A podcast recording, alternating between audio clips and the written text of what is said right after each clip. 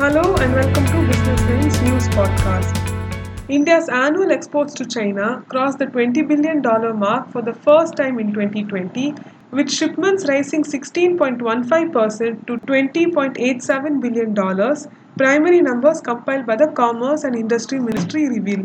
Imports from China during the calendar year shrunk 10.87% to $66.78 billion, resulting in the trade deficit narrowing by 19.39% to $45.91 billion.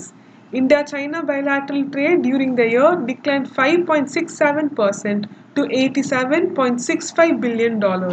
Iron ore, metals, and metal products like iron and steel, aluminium, and copper were India's top exports.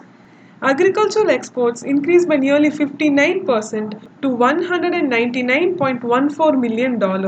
This rise was led by sugarcane, soya bean oil, rice, and vegetable fats and oils. But some exports like mangoes and fish oil fell.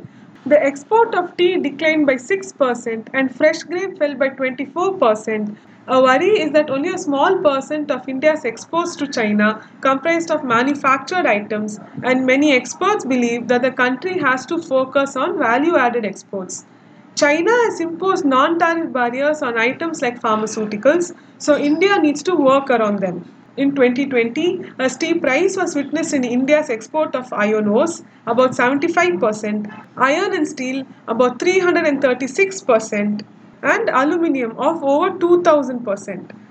With exports of iron and steel at $2.53 billion and aluminium and its article at $640 million, India became the fourth and the fifth largest exporter of these two commodities to China, respectively.